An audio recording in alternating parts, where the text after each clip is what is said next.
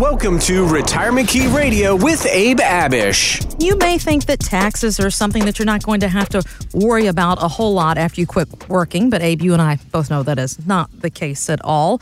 In fact, there is a recent statistic from the folks at A A R P. Mm-hmm. Americans who are fifty and older make up just thirty-five percent of the population, but they pay fifty-nine percent of all of the federal income taxes.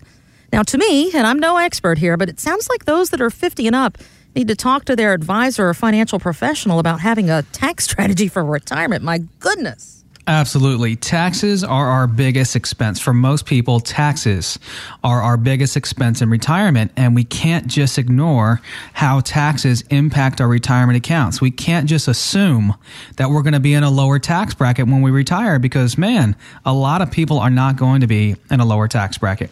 That's, Kristen, one of the biggest myths of retirement planning, I believe, is max out your four oh one k's, you know, contribute to your traditional I R A's, max out all these pre-taxed accounts.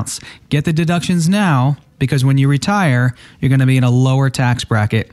And so many people think that, and so many people have heard that. And that's true for some people, but not true for a lot of people. And this A A R P study is a prime example of why it's not going to be true for a lot of people. People fifty and older in the country make up just thirty-five percent of the population, yet pay sixty percent of all federal income tax. It's crazy. Something's out of balance there, or mm-hmm. is it? Mm-hmm. And by twenty fifty, A A R P says that federal taxes in twenty fifty is scheduled to go to sixty-five percent. In other words, people fifty and older will be paying sixty-five percent of all the federal income tax collected in wow. that age group. Isn't that nuts? And so most middle Americans have almost all of their retirement dollars in four oh one k's, four oh three b's, T S P's, traditional I R A's, pre-tax accounts.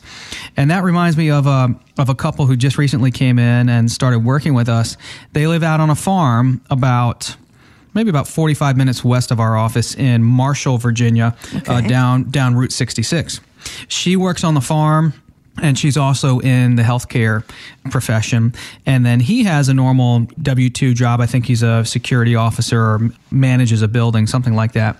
But he is seventy, and he's going to work a few more years. She's sixty-two, so they have an eight-year age gap. Okay. And they have extra cash they can save above and beyond what they're putting into their four oh one k's. So we had this tax conversation. And I said, Debbie, you guys are doing a great job saving. You have maybe five or ten years left before you retire, before you can stop saving. Every dollar that I would save from here on out, I would suggest and really encourage you to look at a tax-free, you know, retirement account like a Roth I R A. Look at contributing to an account where you can pay your fair share now and never worry about taxes again. To have okay. a retirement account where you have those dollars free of tax, because look at all the tax we're going to be paying down the road. And we have no control over how high or how low taxes go. Because right now, as I understand it, Abe, tax rates are locked in until twenty twenty-five for sure. Mm-hmm. Mm-hmm. We don't know what could happen if someone else becomes mm-hmm. president. There's changes in other branches of government. We just don't know. That's right. And for over ten years now, Kristen, we've been preaching that taxes almost have to go up. And one of the main reasons why is because of our country's national debt. We mm-hmm. sit at over twenty-three trillion dollars of national debt. Just compare this to having personal credit cards that are just out of control. Maybe you have a couple hundred thousand dollars of credit cards, which is almost, you can't even process that, right? It's so Gosh, high. No. That's our country's national debt. debt. Man. Something's got to give. And many times over the last few years, the government's almost closed. And then all of a sudden we have this government bailout and the debt ceiling raises and the government's back open, mm-hmm. right? It's like Chase or American Express forgiving us and saying, okay, Abe, well, you've got two hundred thousand dollars in credit card debt. We'll raise your credit line up to a quarter million or three hundred thousand. We believe you'll pay us back. So we'll just raise the credit line for you. Right. You know, so this is a problem. And if you're working with a financial professional, if you're not working with a financial professional and you're not addressing taxes and how taxes can impact your retirement accounts, I really encourage you in twenty twenty to take a serious look at this while taxes are fair and on sale, as we call it lately. Yes. You know, the brackets and rates have dropped from twenty seventeen. The twenty-five percent bracket's now twenty-two. The twenty-eight percent bracket's now twenty-four. Taxes are on sale. Let's see if it makes sense to purposely pay taxes now, pay our fair share now, so we don't potentially pay more down the road. And every situation is so different than you sit down with on what is the best way to approach taxes and mm-hmm. retirement. And Abe, that's why you sit down with people and you and the team do a personalized tax mapping report of where you input their previous year's numbers right. into the software, and it gauges the efficiency of their taxes and retirement now and moving forward. It's pretty interesting. Exactly. We're not going to do your taxes, right? We're not no. going to do your taxes. We're not C P As or accountants. We're talking about how taxes relate to your I R As, your T S Ps, your mm-hmm. four oh one Ks. We'll put all of your income streams into this software that we have, and we'll see exactly where you are in the bracket and how much wiggle room you have in your bracket, if any, to do things like a Roth conversion. What are the answers to the questions you are wondering about concerning your financial life when you are approaching retirement or already at that phase? Connect to us now at retirement key radio dot com. Abe, I know you just got back into town recently from a sunny trip for business, though, down to Miami, where you were mm-hmm. exchanging ideas with other top financial professionals around the country. And mm-hmm. you were one of the main speakers at this event. You also picked mm-hmm. up a lot of great ideas, too, besides just sharing those that have helped your clients at Abish Financial Services. But there was right. some traveling involved for that. You had to get on the plane, you have to stay at the hotel, all that kind of stuff. Mm-hmm. Do you and Shelley do much traveling for fun, or is it mainly travel for business? You know, I would say when Shelley and I travel together, it's mainly for fun. The travel industry is notorious for nickel and diming customers like you, me, and your wife all the time. Mm-hmm. The theory is that as long as a fee appears to be relatively small, folks are simply going to pay it rather than going through the hassle of challenging it. Sadly, I think that's true with a lot of things to do with our retirement, too. We don't think it really adds up to much.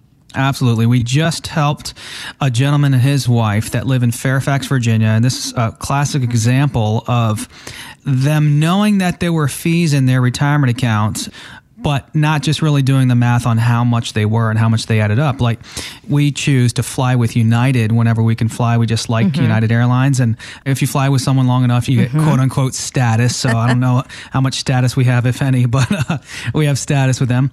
And when you do, sometimes you don't have the fees that you would otherwise have if you were just flying a random airline. Right. You know, the bag baggage, fees. Baggage and, yes. fees and all these other fees that really...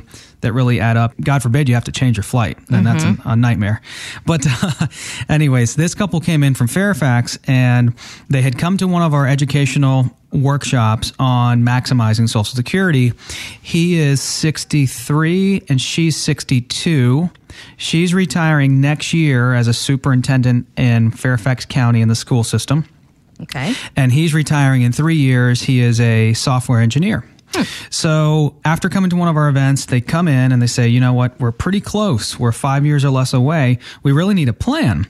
They've done a great job for themselves. They have about one point three million dollars saved in cash and I R As, annuities, good investments. Yep. And then she has a pretty decent pension. They'll have two Social Security checks. He's got a G E pension himself as well. So two pensions, two Social Security checks, and one point three million dollars to go to work for them. Hmm. Well, as we started digging through what they have, one of the things that stood out to me, part of this one point three million dollars was nearly a half a million in a pretty big variable annuity with a, a very reputable and big-time insurance company. Okay. When we started digging through that account and what he has, we realized the total annual fees he's paying is over three percent, three point one five percent. Wow. So a lot of times you hear, you'll hear good things about annuities. You'll yeah. hear a lot of bad, too. One of the bad things about a lot of annuities is that some of them are high in fees, and this variable annuity particularly is three point one five percent in fees. Were so, they aware of that, though? You know, he was aware that they had fees inside this product, inside the variable annuity, but he wasn't aware as to how much and really what that added up to to be. And so he's got a pension component and an income rider component that's on his account where he's paying over one percent in fees, then about one percent in fees for the cost of his funds, and then another one point three or one point five percent just for the mortality and expense charges, the, the core contract charges of this account that he has. Okay. We totaled them up, and they're three point one five percent. Hmm. Come to find out, This was another example of something being sold to somebody versus someone really truly understanding what they're buying. And he knew there were fees, but he figured, well, if I can have pension-like guaranteed income from an account like this, you know, maybe it's worth the fees. Right. Well, three percent on a half a million dollars is fifteen thousand dollars a year. Oh, my goodness. That's It does not cost that much and should not cost that much to secure your income and to build and create pension-like income. Abe, that fifteen thousand dollars, that's a trip, including all the fees we were talking about earlier.